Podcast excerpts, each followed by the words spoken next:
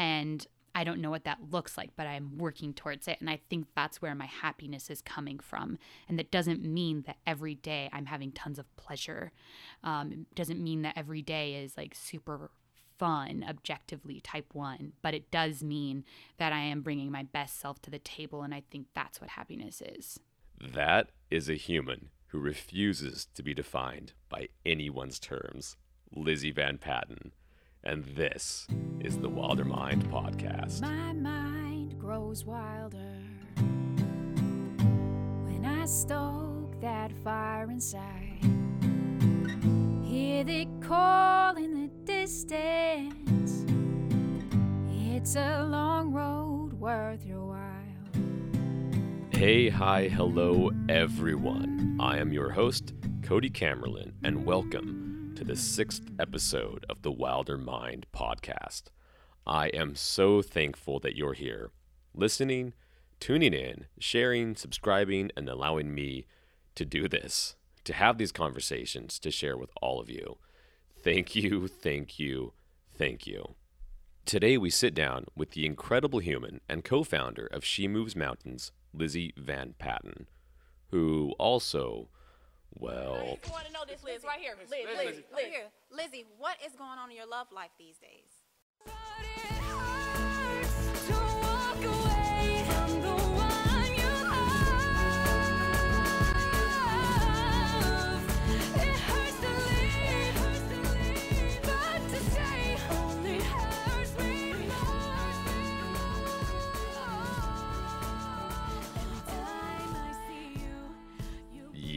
She can also sing like you would not believe.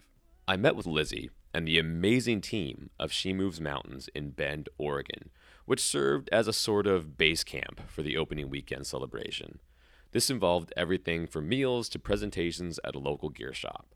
The clinics, all for women by women, were conducted in Smith Rock at various levels of skills and styles. I cannot express how wonderful of an event this was to be around. I had an absolute blast setting a static line and hanging there to snap some shots as climbers learned new skills, reached new levels of accomplishment, and supported one another in every way possible. It was such a unique perspective into this beautiful environment supported by She Mountains.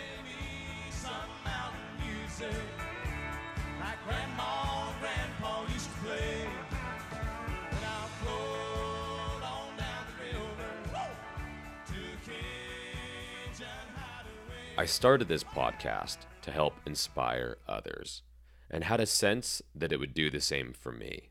Turns out I was rather conservative in my estimations. These conversations are changing the very core of me in the best way. They're truly making me a better person, filling the pages of my journey faster than I can read them. I say the following each time, I'm sure, and it's because I mean it. I hope, with the deepest of sincerity, that it can do the same for you. I hope you can be inspired to push further, to try harder, to excel, to achieve. I recognize that it's not that simple for everyone, given any number of circumstances, to just begin or to keep going. I know there's no magic button in life that you can push and make all the things, the complicated, weighty, and emotional things, just go away. But if I may be so bold to put it all into really simple terms, this isn't your practice life. This is it. I also recognize the privilege that affords me my perspective. I am a cis straight male POC adopted into a white family with two loving and hard working parents. I could go on. I know that the barriers to entry for what I set out to do don't compare to those without the same privilege. So I'm not claiming it's easy. But my hope is that everyone can feel what it's like to feel good, to feel great, to visualize what you are capable of and achieve that, to face every can't in life and say, No, I can. Let me show you. And with that, I am honored to share yet another conversation that has had such a great impact on me. This time with the one and only Lizzie Van Patten. Now, let's do the damn thing. Letting me intrude upon the opening weekend for She Moves Mountains. So, how has that gone after day two?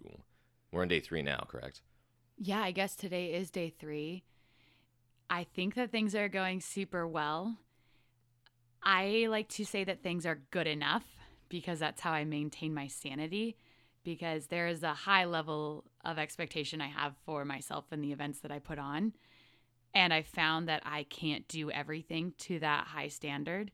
And so, for example, last night I never created a poster for the event. I did what I consider to be a poor job promoting it. But people showed up and it was good enough. So I'd say this weekend is a little bit more than good enough despite my lack of effort. Well, lack of, I'm not sure if it's lack of effort. yeah, true. I, I've been around this for just, you know, a couple of days and there is a lot going on and there's a lot on your shoulders and all the guides. And I've lightly chatted with people as they climbed and afterwards and everyone's having a blast and Good. learning a lot. Good to hear because I don't really get to chat with them. I'm more just running around making sure everyone is safe and has what they need. Uh, they seemed to have all they needed, and they were really safe. I'm doing my job. but you did a great job um, lining that up too. When we were hiking in, and you stopped everyone and said, "I want to have a quick conversation." And you said, "These are the things that I'm setting out to do today. If you need something from me, you need to bluntly tell me those things." Um, so it, I don't think you get there without going through something that shows you that you need to communicate that. So it, I'm assuming it's not always been that way. What did that look like for you when you first started this? I think I might have always been that way. Actually, because there's something that Yvon Chouinard says that he was a reluctant businessman, and I have always felt that way. So I didn't want to start my own business. She Moves Mountains came to be through a few different circumstances. And I loved my life before She Moves Mountains very much so. Rock climbing, living out of my van, traveling the world, being a kind of dirtbag. Each little ecosystem we involve ourselves in often come with their own lexicon, perhaps words created through portmanteau or onomatopoeia, and in some cases, like this one here, words that we've adopted and given a different spin in terms of sentiment. Dirtbag, to non outdoor enthusiasts, still holds the same negative connotation that it always has unkempt, unsightly, and not part of polite society. To the outdoor kinds, though, it's a badge of honor. Dirtbag means you've accustomed yourself to simple living. Showers are rare, home is anywhere, and a life beholden to four walls is as restraining as two hots and a cot. Dirtbag to some is the ultimate freedom. And so when I started She Moves Mountains, I was very adamant about protecting myself and not allowing it to take over. And so I've always kind of set these boundaries around what I can do with it. That's awesome. Wow, and, and that's it's really important because I think that's what happens to a lot of people that start something. And, and let's just use She Moves Mountains. You can get so wrapped up in it and what everyone expects you to be in this that you don't enjoy it anymore because you're not enjoying your life. Um, and if you can step back for us and go all the way back to like Washington and, and your time there climbing and how you got into this, I it's a fascinating story. And uh, if you could share that with us. Into climbing in general or into She Moves Mountains? I think they kind of flow into the same, right? They do. Yeah. They do. so I graduated from college. I went to Western Washington University and I studied mathematics and political science and social studies.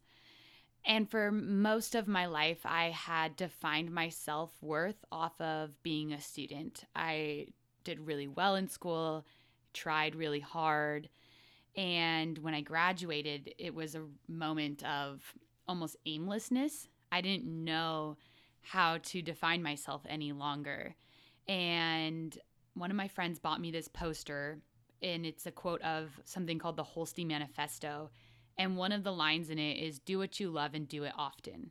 The complete manifesto is this is your life. Do what you love and do it often. If you don't like something, change it. If you don't like your job, quit. If you don't have enough time, stop watching TV. If you are looking for the love of your life, stop. They will be waiting for you when you start doing things you love. Stop overanalyzing. Life is simple. All emotions are beautiful. When you eat, appreciate every last bite. Open your mind, arms, and heart to new things and people. We are united in our differences. Ask the next person you see what their passion is and share your inspiring dream with them. Travel often. Getting lost will help you find yourself. Some opportunities only come once. Seize them. Life is about the people you meet and the things you create with them. So go out and start creating. Life is short. Live your dream and share your passion. And what I had loved for so long was doing math. And I mean, I don't know how many people often sit around and just like do math. There might be three others in the world. and so I was trying to figure out what that looked like for me. And I lived in Bellingham, Washington, which has this area called the Chuckanuts, and there's a bunch of trails. And so I just started wandering outside, and I would decide, like, every day I'm going to take a left at the intersections and wandered around these mountains by myself mostly.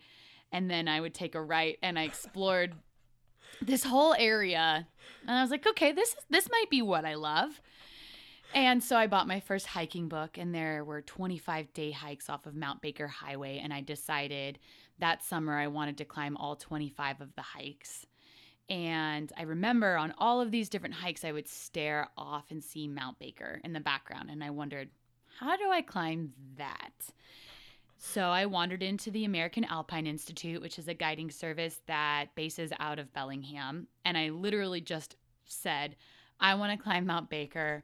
How do I learn how to do that? And there were two options. One was a six day course, and another was a 10 day course. And I really wanted to not be guided up it, but I wanted to learn the skills to be able to go back and do it myself. And so I signed up for a 10 day course and for 10 days, it was me and 10 men. And we had a great time in the mountains. We summited Mount Baker. And then we went out to Washington Pass. And they had a female guide come in for a few days for that portion of the trip. Her name is Angela. And I was guided up a 5 6 in Washington Pass called the Beckey Route. And I remember standing on top of this climb feeling like I was the most badass person that had ever set foot on that peak. I have this really dorky photo of me with my leg propped up on something and yes. says feeling like a badass and I just felt endlessly capable and alive. And so the following month I decided that I was going to buy a trad rack. So I did that. And then the following month, I went to the Bugaboos with a friend and just followed him around. And then by the end of that month, I decided that I was going to lead my boyfriend at the time up a three pitch five seven in the subalpine in Washington Pass. And he told me that I needed to spend a lot more time at home practicing because he almost died. Oh, Wow. He didn't almost die, but it, maybe some of what I was doing was a little questionable. And that year, I decided I was going to go to South America for a year to explore. And I bought a one way ticket, broke up with my boyfriend, and headed down by myself I went to the northern regions of Patagonia, hiked into the mountains by myself, being able to lead 5-8 trad, and spent about a month in the Frey where I met some amazing people who probably kept me alive. And then I went to Cochamó where I spent another like month and a half climbing around in Cochamó and came back to the US, realized that math was going to have to take a bath seat back seat that I probably wasn't going to be an actuary because I had no idea how I was going to sit behind a desk after that. And I decided that I wanted to become a guide. And so I applied for a scholarship in honor of an amazing woman named Liz Daly, who passed away in an avalanche down in Argentina. And I received this first scholarship in her honor. It was called Guide, it is still existing, called Guide Like Liz, and took my first guiding courses. Following that, I went back to Patagonia the following year. Then I decided that I wanted to be able to climb 511 in the Alpine. And so I moved to Smith Rock to work on sport climbing because I thought that that would help. Got a job as a guide with Chockstone Climbing Guides and Jim Blau and worked at the local coffee shop called Red Point. And Jim allowed me and one other woman named Carrie to teach women specific clinics under his company. And using just my social media, Instagram, I was able to fill clinics. And then we came back to do them again the following year. And Jim is a very special man who likes his company the way it is. And uh, the conversation, from my understanding, was something along the lines of if you want to do these, you can do two a year but if you want to do more, you should do them yourself. And so Wow. I cried a lot after that because I didn't want to have to start my own company to do these clinics, but I didn't know what else to do. And Carrie, she believed so much more in it than I did. And um, she really pushed it. She's like, we can do this. And I was like, I don't know. Like, I love my life. Like, this is going to change my life. It's going to take over. And I talked to some friends, and I have the best cheerleaders in my life. And they encouraged me and made me believe that I could. And so we created an Indiegogo campaign. We raised 110% of our funding, so about $13,000, and started our first clinics in July of, I believe, 2017. Wow. So you've been doing this since 2017. I would I, I would I thought a little longer actually. Mm, This is going into our third season, so it hasn't even been two years since it started. Holy shit. And I haven't even been climbing for five. I'm I'm actually really blown away right now because there were details in there that I wasn't aware of. Uh, I thought that the duration of your climbing was longer, and I didn't realize the reluctance to start it. Wow, it's like I'm trying to like take that in right now. Yeah, no, um, I thought I had all these questions lined up that I wanted to ask, and now I'm like totally going a different direction because that's insane. Yeah, it's felt a little insane at times. And there's this interesting thing where we were faced with a lot of skepticism when we started, and it was pretty fair. So I started a guiding company with a year of experience guiding. That is that is a recipe for some sketchiness and we went into it with very clear minds and we chose to do everything to the highest standard that we could. So, both my partner at the time and I were certified or are certified through the AMGA, which is the American Mountain Guide Association. We had our single pitch instructors and we chose to only operate within our scope of practice. So, I still to this day have never taught someone a multi pitch climb. It's important to note here that it is not currently mandatory to operate within your scope of practice as an instructor or guide. However, it certainly is a recommendation that folks do so to ensure the safest experience for all involved in any instructed or guided pursuit outdoors on any terrain. Although many may have the skills to operate beyond their level of certification, it is a highly commendable control to not do so in an instructor slash guide and client scenario. More info can be found in the show notes with specific American Alpine Guide Association links. And that was really important to us because we knew what we were doing. We knew that we shouldn't be trying to pretend to be something we weren't and that we were new. we had also ran these clinics so we knew that we could do those and so we started off just me and her and we taught all the clinics handled all the administration and only had taught clinics that we had previously taught just to make sure that we were checking our bases off so it's been a lot um, it's grown really quickly and this year we're actually doing less clinics than we did last year um, By design or? Yep, by design. Wow. So it's interesting though, and and I'm not trying to like just fully say like in defense of you, but I remember it's been a while. I read an article in Outside Magazine, or it was even it was like a little paragraph, and it mentioned if you walk into a coffee shop in you know some climbing town, and there's a guy in a brand new polished Patagonia jacket, or one that's covered in duct tape and tears and dirty, and the guy is kind of smelly. Who has the better stories? Who would you rather talk to? So in my mind, you can stack yourself. Okay, you had a year of guiding when you went into this, but you had all these years behind that, gaining important requisite skills and life skills in Patagonia, in Washington.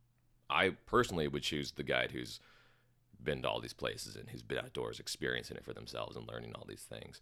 Um, but of- I mean, we talked about it yesterday. The coursework here and the certifications are not required in North America, but you're getting those. You have them, and you're still. I mean, you were in Joshua Tree earlier, working on. Was that for? That's my Guide? rock guide course. The rock guide course, The yeah. AMGA. So I did. I just finished up a ten day course for my rock guide. Uh, that's the course, and then the next step is another ten days, which is uh, it's half of an exam and half coursework, and then there's still following that another exam before I'm a fully certified rock guide. And a lot of those are they're going to like witness you while you climb and perform all these, and you have to be able to climb at a pretty high level for the rock guide, right? Actually, for the first course, you just have to be able to do five nine trad. Oh, okay, okay. That's still. I mean, that's to do it with someone watching and critiquing. I I personally think it's probably kind of hard. I don't want to sound like a snob, but that that part doesn't feel like the hard part for me. well, you did on-site Coarse and Buggy, so which That was fun. probably was casual for you. That's great. Coarse and Buggy is a four star 11 AB trad route in Joshua Tree National Park. Thin gear through technical climbing and careful stemming to some just in time hand jams as one approaches the upper crux. Spicy. So I, I want to ask, and you know, however much you want to talk about it, but I think it's I think it's really important for your story that that criticism that you went through when you first started She Moves Mountains, and maybe after the first year.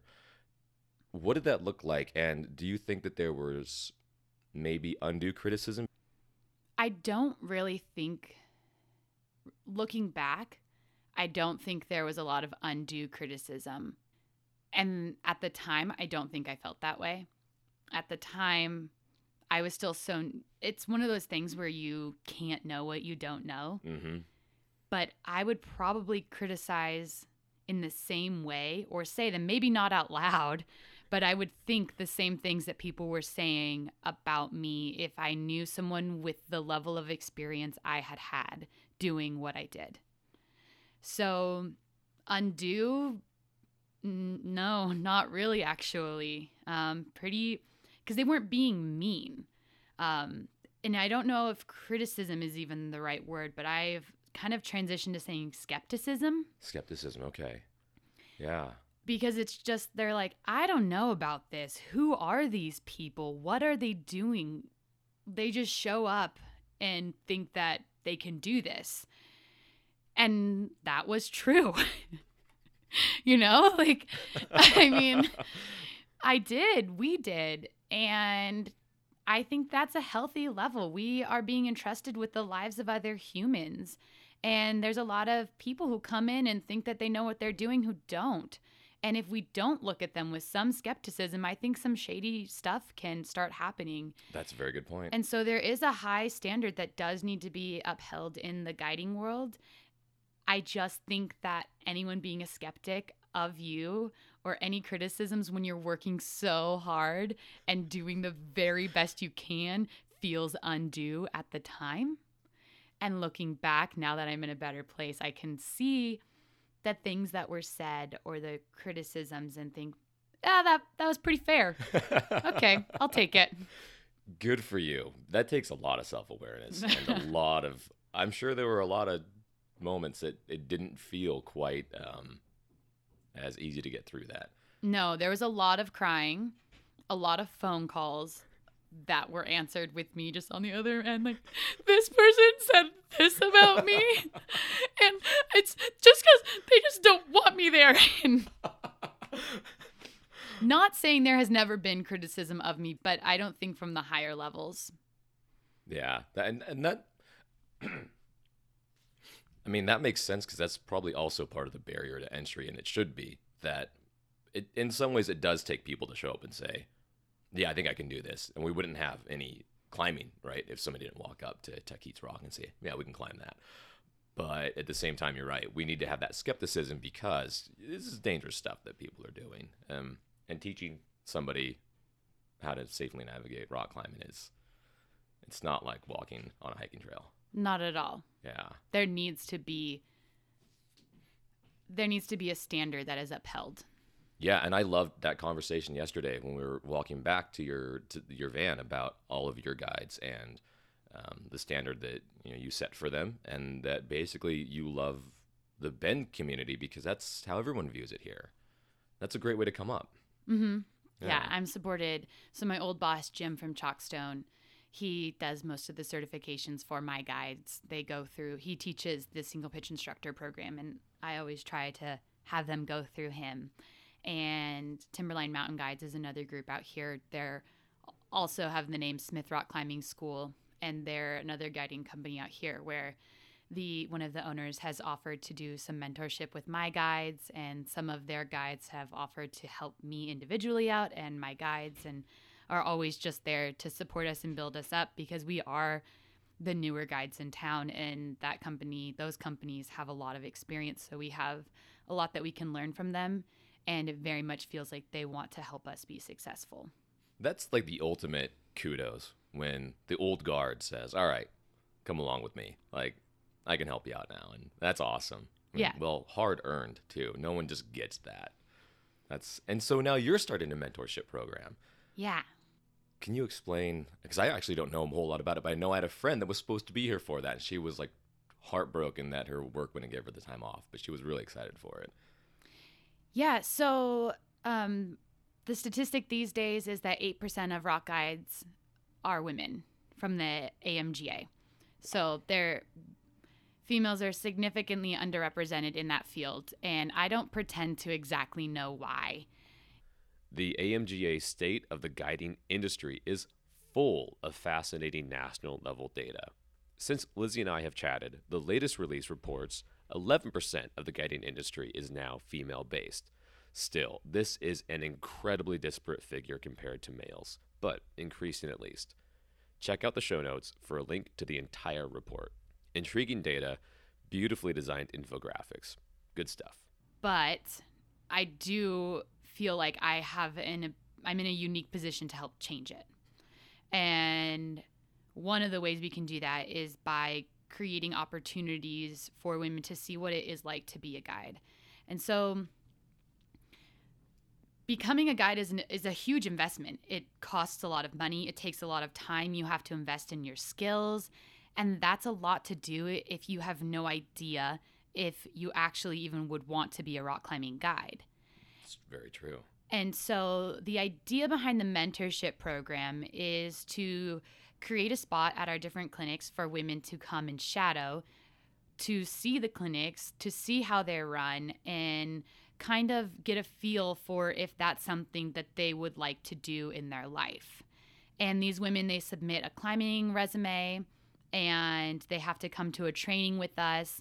They come technically as clients as part of our guide to client ratio, but they just assist our guide.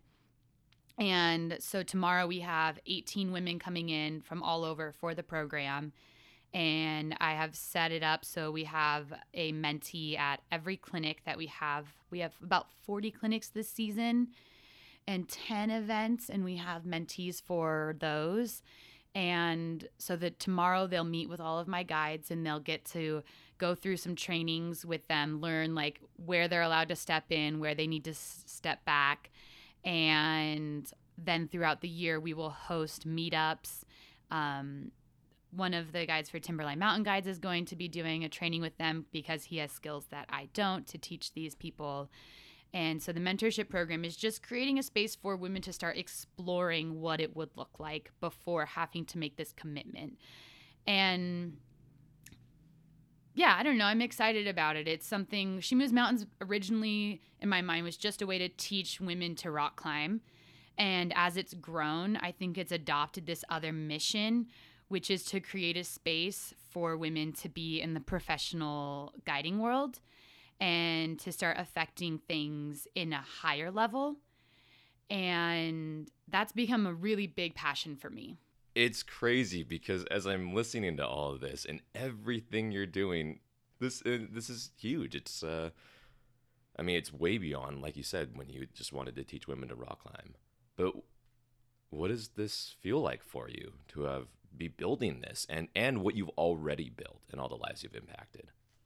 I had a really neat moment at my apartment on Friday. So I just got my first apartment in like four years because I could actually afford to pay rent for the first time in four years. And I'm so psyched. But I was sitting in this room with my guides. So I'm going to say their names because they deserve recognition. Oh yeah, please do. I have Jessica Olson, who we called Joe. I have Katie Paulson, Sarah Regan, Jenny Abegg, myself, and then this weekend we had with us Josie McKee as a guest guide, and then I call her my right hand woman, uh, Tori. And I was sitting there and I had to have a guides meeting, which still feels really funny to me to be in the position to be giving like guidelines to Jenny Abegg and Josie McKee. Like, all right, guys, listen to me. But at the same time, I sat around and looked at these women who inspire me so much and have been people that from the beginning of my climbing I have looked up to. And to feel this like I belonged there. I I belonged in that circle and also in our guide meeting there were some tears and that was okay and it doesn't take away from how badass we are and there were questions and there was self-doubt admitted and there were vulnerabilities shared. Then there was also celebrations of like accomplishments. And i just thought like this is what this can be. And this room is so special and so powerful and i created it. And a lot of the time i try to put myself in check and but it was one of those moments where i just felt so much pride in in what i've done. And there are moments where i get really frustrated with myself for not doing something well. But there are moments like friday sitting surrounded by my amazing team feeling so lucky but also feeling like i deserved it. And it's it's this up and down that i ride um and it's i think it will continue to be like that forever as i find balance and grow into my position. And i think for the majority of the time i've i've really struggled with imposter syndrome just being like who am i to be in this place? Like i don't belong to be this person. Like uh, why is it me that is doing these things. Um and it, but then there's times where i'm like you are the person who is supposed to be doing these things. And and yes people want to interview you because you have an interesting story. And um yeah so i think i go back and forth between that on a fairly regular basis. But i guess what does it feel like in the past i'd say three months it's felt like an absolute dream um i feel so fortunate to be so passionate about something that sustains me financially. And that is not a position many people get to be in. And not only does my job like allow me to surround myself with an incredible team, but to also get the feedback from the women who have come through our clinics and to think like I did that. that that's pretty neat. And I've also done it in my way. And I've done it while maintaining like my love of climbing and I still get to climb quite a bit and I yeah. So lately it's felt really really great. Sometimes it feels overwhelming, but right now I'm in just one of those moments of my life's pretty great.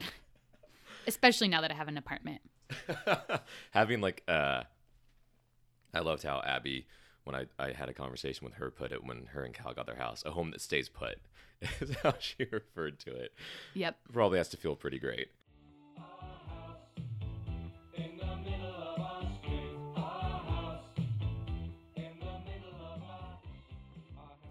Oh, hey, I almost didn't see you there. How are you? Enjoying your day? Oh, what's that now? You need some help bringing your brand identity to life? well, I'll just be danged as heck. I know just the person you need to chat with. Her name is Danica, and she is the genius behind Finletter Creative and behind the Wilder Mind branding and so much more. Why don't you head on over to finlettercreative.com? That's F I N L E T T E R creative.com. Hopefully, you can spell creative or slide into her DMs at Finletter Creative. Drop her a note, tell her I sent you, and see what she can do to help with your brand identity art direction, illustration, logo design, and all that good stuff. She's an amazing human, one of my favorite people, and she packs a major creative punch. Um, so continuing on with like all the high moments, it was awesome to be able to talk to your mom today. Her response was beautiful. So what was what was that like for you? Because that was her first. Well, she says her first time climbing, but you her first time climbing outdoors. So how was that to have her sneak in and not tell you? so a little background. we just we're in the middle of opening weekend right now at Smith Rock and my mom signed up through our website without telling me as if I wouldn't know. But so far on the administrative side, I am primarily a one woman show. So, of course, I saw my mom signed up. And I'm not guiding this weekend because I needed to be able to run around and have the freedom to do administrative side of things. So I set her up with Joe, who is my most patient guide. Very intentionally. Ouch. My mom's great. She knows she's a lot. and it was very important to me to be there for her first climb. So I remember being like, I need to go find my mom. So I, I ran over. I and, heard you say that as you went away. and I ended up finding her in the middle. She had she had gone up probably about 20 feet. So I escaped the belay from the belayer that was belaying her, and I ascended the rope on the gree so that I could be alongside of her. I wanted I stopped a few feet below, probably about 15 feet below the anchor so that she would have a few minutes to experience the anchor and like that moment by herself so she could really revel in what she had done. But then I also wanted to watch and be there. And when I got up to the anchor, my mom was crying. My mom turned 50 this year. And my mom has been through a lot. She just briefly she she was passed around from foster homes until she was 8 years old and she was finally adopted and she had her first child when she was 18 um, me when she was 21 and my little brother when she was 22 and she struggles with bipolar disorder and her entire life has just been this fight um, to be the best human she can be but she is just plagued by so much self-doubt and it was so amazing to see my mom be so proud of herself she for such a long time defined herself as a mother and did as best as she could for us that when we got older she had no idea who she was and just lost her identity. And it's been a real struggle for her. And in the last couple years she started playing in the outdoors and being really curious about what I do and she also is a little catty with other women a lot of the time. And so it was a big step for her to come and to have her do that climb and to experience it, to get along with all of these women and to see what I have been able to do because of the woman she raised me to be, I think was just a really magical moment. And my mom and I in the past have had a pretty complicated relationship. And so to have it be healing in these last like five years and culminating in her like supporting my dream and coming here and just being such a cheerleader for me since the beginning of She Moves Mountains, it was pretty special to share that with her, to share that moment at the anchors. And all of this is about empowering women and to get the opportunity to empower my mother, who gave me a lot of her best years, is a pretty unique position to be in and one that I'll cherish for a really long time. That's awesome. Well, and you know, to your mom, um, having raised such a powerful woman, I'm glad that she got to see that today, because it was the comment she made that, you know, when you moved down here, she was worried you were so far away, and what if something happened, and then she sees what you do and what you've created, and it was that moment of her being like, yeah, you, you've got this, you've got yourself. Yeah. And that that was that was pretty big. totally. Wow. Um, do you think she'll be down for the Mother's Day event? Maybe. She that- did say closing weekend. Oh yeah. The um, and, and this the Mother's Day event is that? Have you always done that? We started it last year. So, I mean, we started it in our second season. And that was actually all organized and planned by Joe, our guide.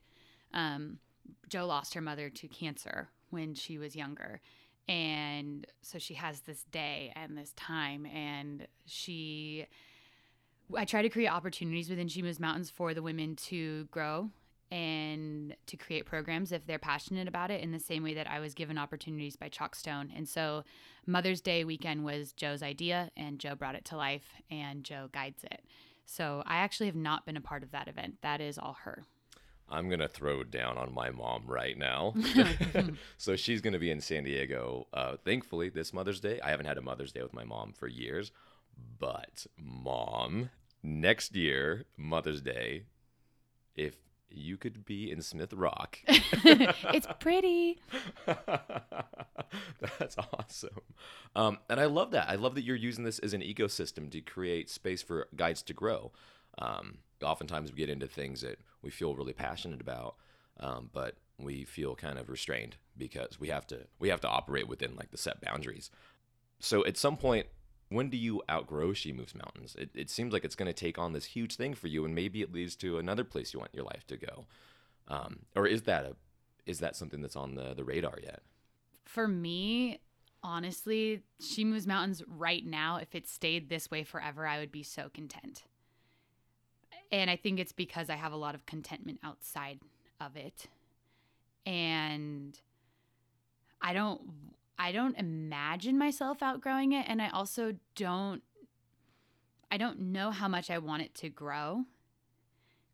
But I also see a need for it.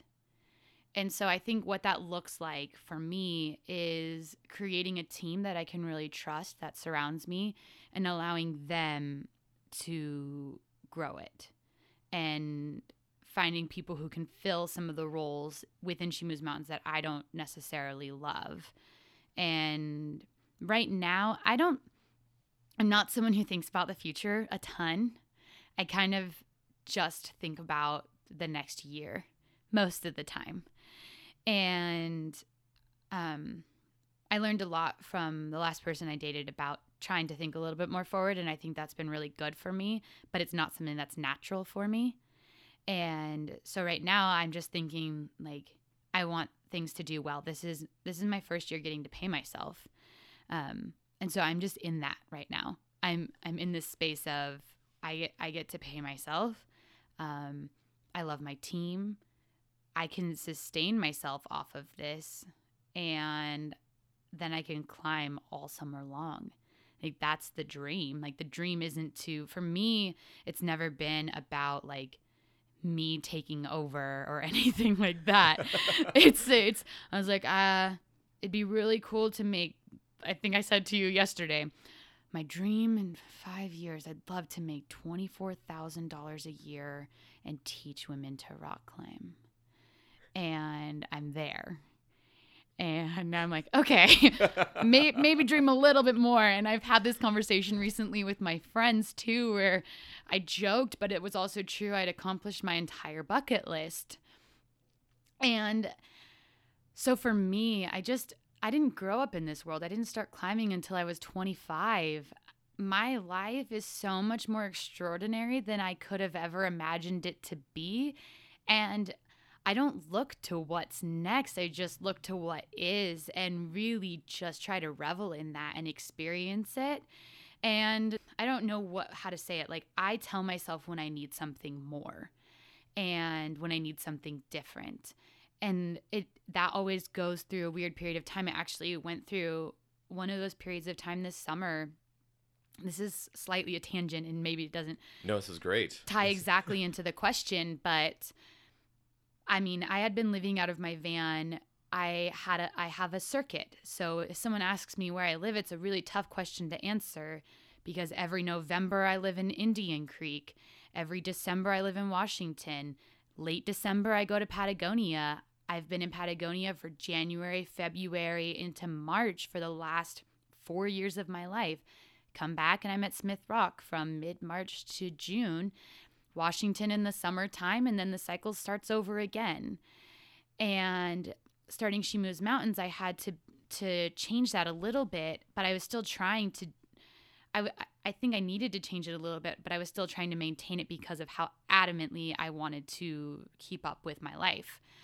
And this summer, after starting the season, it's always the busiest in the beginning. I was like, okay, you're not going to work very much this summer and you're going to go play and I went to the Wind River Range with one of my heroes for 10 days and I went to the Bugaboos and climbed the biggest route of my life. And I don't want to take away from those experiences, but I remember thinking, I don't really care to be here. And maybe not, I don't care to be here, but being in the Bugaboos on top of this route that I had just done. I climbed the Beckey Chouinard and that's that had been a dream of mine and I was on top of it being like that was cool. I can do that neat. Not this like, oh my god, I just did that. Like this is amazing. And uh, and in that moment I was like something is wrong. Something is off and something needs to change. And th- it was weird because I knew that something had been off in the spring and I thought the solution was climbing. And so that was my that was how I was taking care of myself. I had set aside this time in the summer to like go climbing because that's what made me better in the past. Like go into nature, separate yourself from these things, go play. And I did that and I was like, oh shit, I'm still not okay. So what now? And I I realized that I think what I needed was stability. And so I came back and I had to finish up the season at Smith and closing weekend my guides really looked after me because I I couldn't I didn't have anything left to give and the Women's Climbing Festival, She Moves Mountains, was the guiding service, and I didn't go because I wasn't okay. And I took some time to myself. I stayed off of social media for like over a month. I climbed, but I also started looking for a home and um, made decisions to to move to Bend and not go to Patagonia for the first time in five years. And so I have been around the area since January, like living in Bend, and I had I had to be. I say all this stability, and I've been on the road for the last month, but this is this is more stable than I've been in a long time, and and I'm happy. And I am compelled to share the words of Edward Abbey here. It's a, an often quoted paragraph, and I'll just read the first half. One final paragraph of advice. Do not burn yourselves out. Be as I am, a reluctant enthusiast, a part time crusader, a half hearted fanatic. Save the other half of yourselves and your lives for pleasure and adventure. It is not enough to fight for the land, it is even more important to enjoy it while you can, while it's still here. So get out there and hunt and fish and mess around with your friends. Ramble out yonder and explore the forests, climb the mountains, bag the peaks, run the rivers, breathe deep of that yet sweet and lucid air. Sit quietly for a while and contemplate the precious stillness, the lovely, mysterious, and awesome space. Enjoy yourselves. I'm living my dream again and it's what I needed. So when you ask about like She Moves Mountains is going to outgrow and it's it will when it needs to and I'll know what I need to do when that time comes. But until then, I'm happy with now. And I think for me, it's just about focusing on how to make She Moves Mountains as good as it can be right now while still prioritizing my well being. And then when I feel like it needs to be more, then it will become more. But until then, it's just what it is. And that's enough for me. I love that. And especially the, the part about happiness, because happiness is a momentary thing. And so you're happy right now. And that's what's important because you, you need to hold on to it and you've worked for it. And the stability, that that's what I love about I don't want to coin anything like, you know, the new American dream, but it's not so much now get a house, have a family, work the same job until you retire. We have all of these options open to us now, and I love seeing people being okay with, yeah, maybe I won't buy a house, maybe I'll live in a van for a while because you just go when the season calls for it, just do it. So when the season calls for stability, have somewhere you can call home, but you know, keep keep the van. And when it doesn't, go back into the van. You know, all these kinds of things, and that leads to real internal happiness. Not that like ostensibly like, oh look, I smile and I walk like this and I am happy kind of thing. You know. So I this part of also this transition for me is um, that my boyfriend broke up with me and my heart was just in a thousand pieces. He's a lovely human, but relationships can have their challenges. Sure. And after that, I was just trying to figure out like relationships have always been a nice source of stability for me when I'm traveling. It's like really nice to know that someone cares where I'm at and someone knows where I'm, what I'm doing because I'm alone a lot of the time. Yeah. And so coming out of that, I was really trying to redefine like what my life looked like because I already knew it needed to change even before that had happened. And that also forced another source of change for me. And I felt like I was just this open slate. I knew She Moves Mountains was important and I knew that I wanted it to be important, but I didn't know where to go from there. And during that time of heartbreak, I started getting into meditation very much guided meditation. Let's be clear about this. But I found a definition of happiness, and it's one that I've been, I really enjoy. So I'm going to read it to you if that's Please. okay. Yeah, that'd be great. So it says if happiness is pleasure, we pursue it one way, and it continually frustrates us because pleasure slips through our fingers very quickly. But if we define happiness as the joy you feel when you are moving toward your potential, it provides purpose and direction. And so when I think about that, I think climbing can be both. Climbing can be pleasure, but climbing can also be striving towards your potential. And it all depends on how and why you're motivated to do it. And so for me, what I decided was that I needed to check in with myself and and that's why I've gotten into projecting in the last year because that's how I'm striving for my potential. And it's been really cool. It takes a lot of flailing and failing, but if I redefine my happiness as like striving for my potential, then I'm okay with like falling all the time and I also see that with how I choose to approach She Moves Mountains now is that like I don't think I need to do things because She Moves Mountains need to be needs to be bigger. I do things because I think I can be better. And I feel the most joy when I'm striving towards my potential. And I don't know what that looks like, but I'm working towards it. And I think that's where my happiness is coming from. And that doesn't mean that every day I'm having tons of pleasure. Um, it doesn't mean that every day is like super fun, objectively, type one. But it does mean that I am bringing my best self to the table. And I think that's what happiness is. I love that. And I, I fully agree because you're you're always learning about yourself and celebrating the the little successes and then honoring the little failures and figuring out how to be better from those. Totally. It's you're you're constantly working math problems, right? Yeah. totally. Recently, I've I've kind of gone through the same like resetting. And instead of saying like the goal is in the happiness, it's like no, the goal is in the process of getting there. And then, then along the way, you set these little milestones and these measurements that are, feel really good to achieve. Does this tie into? And I'm just learning about this, so maybe it's on my mind. I don't know a lot about it. Does this tie? How does this tie into you being an eight? the Enneagram. At the time of this conversation, riding with new friends back to Bend from Smith Rock, all piled into Daisy Girl, we were introduced to the Enneagram by Hannah Gadini.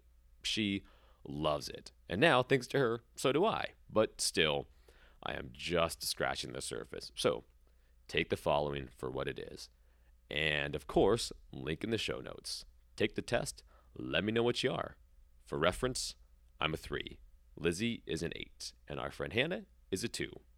I don't really know too much about We need that. Hannah for that. I know we, we need Hannah. Um, no, so I guess like the eight just kind of was like, oh, all these things make sense about you. um, mine is the challenger, and it's essentially just like challenging the status quo or just being um, doing what you think is right and Totally and you. following through on it. And yeah, so it's kind of interesting. I mean, I don't. I, I like the Enneagram because it's not like this is going to define what you do. It's like you do these things and that defines what you are. And um, and it just allows you to learn about yourself. So I don't really know if eight has any being I, I don't see it as like, oh, I do this because I'm an eight. It's like I do these things and so I'm an eight. Oh, that's awesome. I think that definitely goes along with being a challenger. Maybe I guess that's probably a challenger answer. totally, it is. It was. It was almost like a punch in the face. That's so funny. Don't you define me? oh my god, that's amazing. Well, there we go. wow. oh, so who is Lizzie Van Patten? To the world, who are you? I don't know who I am to the world. Sorry, who are you going to tell the world that you are? If someone ever asks me what I do for work, I just tell them I teach rock climbing. I love that. um, I always think like, ask me a better question. yeah. I kind of like that question. I like when people ask it, but sometimes I don't want to have to be anything to the world.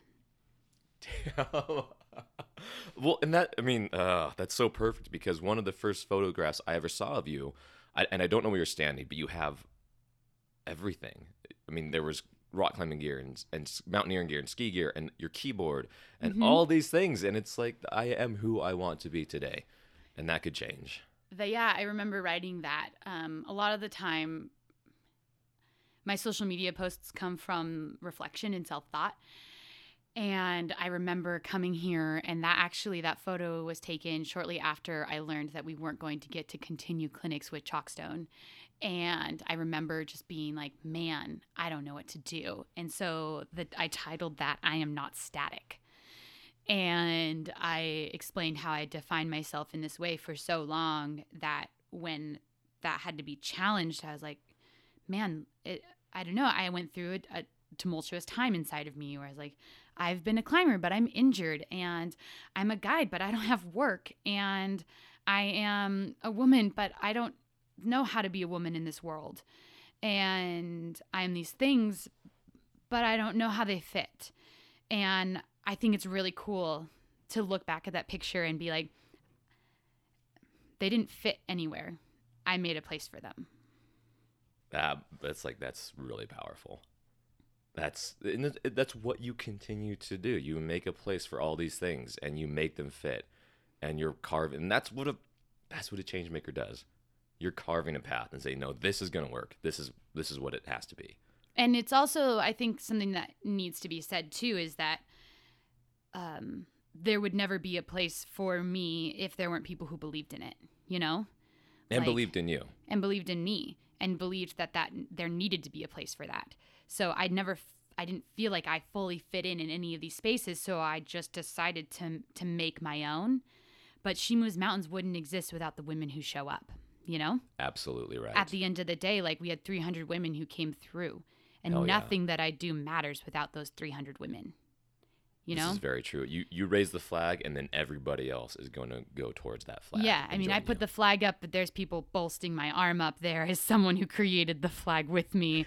there's someone who knows I sure in the hell don't know how to sew, and that my arms get tired when they're like being held up so long. And then there's all of the women who are marching behind us. I mean, yes, maybe I did carve a space, but I had a lot of help, and I continue to have a lot of help, and that I think. Um, what feels really special is that you can't you believe in something. And so you put this work into it and you're like is it going to work? Is it going to work? And then you put it out into the world and not everyone's does work. There's a lot of change makers. There's a lot of people who have these ideas and these dreams and they go for it. And it's it's not this magical recipe that you believe in something and then it, it comes to life and that's that's a sad truth and so i think it's important to recognize and to acknowledge and to appreciate the fact that like the space that I was creating is one that was being received in this time. I mean, I think a lot of the success of She Mountains comes from the timing and where we're at in this world. And I'm sorry, but if my grandma would have tried to do this, I guarantee it would not have been nearly as successful. And so there's also something to be said about that. Like I could have existed 20 years sooner and this this would look different and it would have to look different and not because there weren't people like me but because of the times. And so i don't know why that feels important to say but it does. Oh, I think it's incredibly important to say, and because a lot of people will say yes to the call, and it might not be the right time, but that's why it's so important to say yes to the call because it can be the right time, and you're you're proving that. You're showing the world that that it now's the time. and you can't always know the time but i think uh, one of the things is like we can't know if you don't try Exactly. and there's been like little road bumps along the way there's been a lot of tears there's been a lot of hard times there's been a lot of questioning but I mean, what's the I'm old here. adage? Like, you know, was it better to try and fail or have never tried at all? It's one of the oldest ones, but it's so true. I mean, it's, I could continue to talk to you like for hours. I really could. um, and I look forward to hopefully having that opportunity as She Moves Mountains continues on and as you keep going through all the seasons of your life. Um, but I want to ask you, and I want to just hand it all over to you. Any any parting words in that story, advice, anything like that that you want to share? Um, it's all yours. i feel like i never answer these questions well when i'm given free thought I do have so there's something that it came from a moment when I was in El Chaltén my first season and just some background. I didn't climb huge things in El Chaltén. I was there I was there climbing the little guys. That's in the southern regions of Patagonia. And I remember just feeling so much fear before I was about to hike in and I'm not an overly dramatic person. I cry a lot, but I usually can be like, oh, that's just because I'm tired. But I was so afraid, and I felt really heavy on my heart that I needed to write my my dad and my brothers.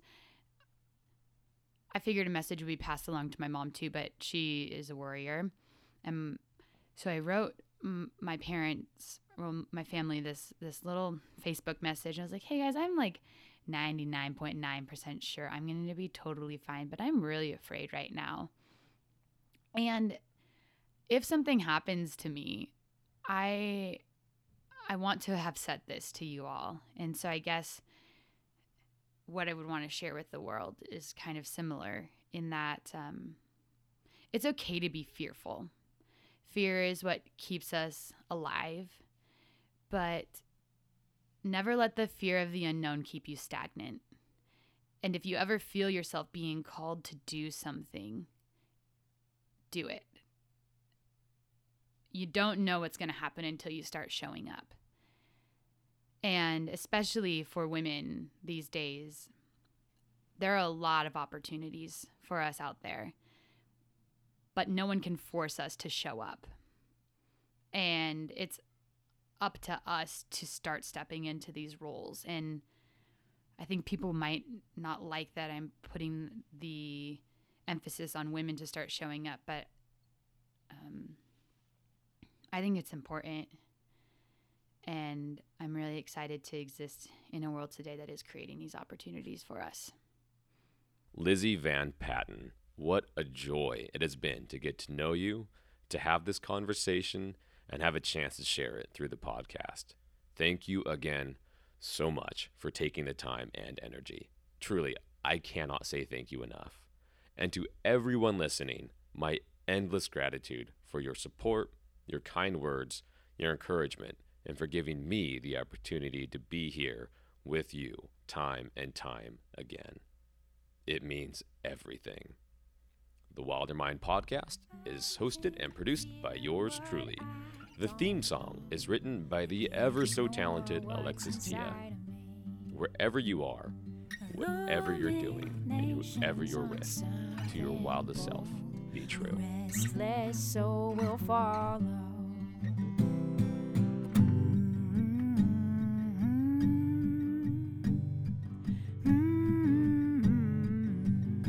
Oh, Hannah. Oh my God, you have to re- hear this. So Hannah says, Hey lady, just came by to grab my rope. Heard you and Cody recording and didn't want to disturb you. I grabbed a pass off of a computer. Is that one mine? Also, hope you get this in time because if it isn't, I'm still driving away in two minutes. Uh, I was going to wait for a break and knock softly, but then I was like, oh, Cody's a three. If I interrupt them, he'll hate that. oh my god, that makes me so happy.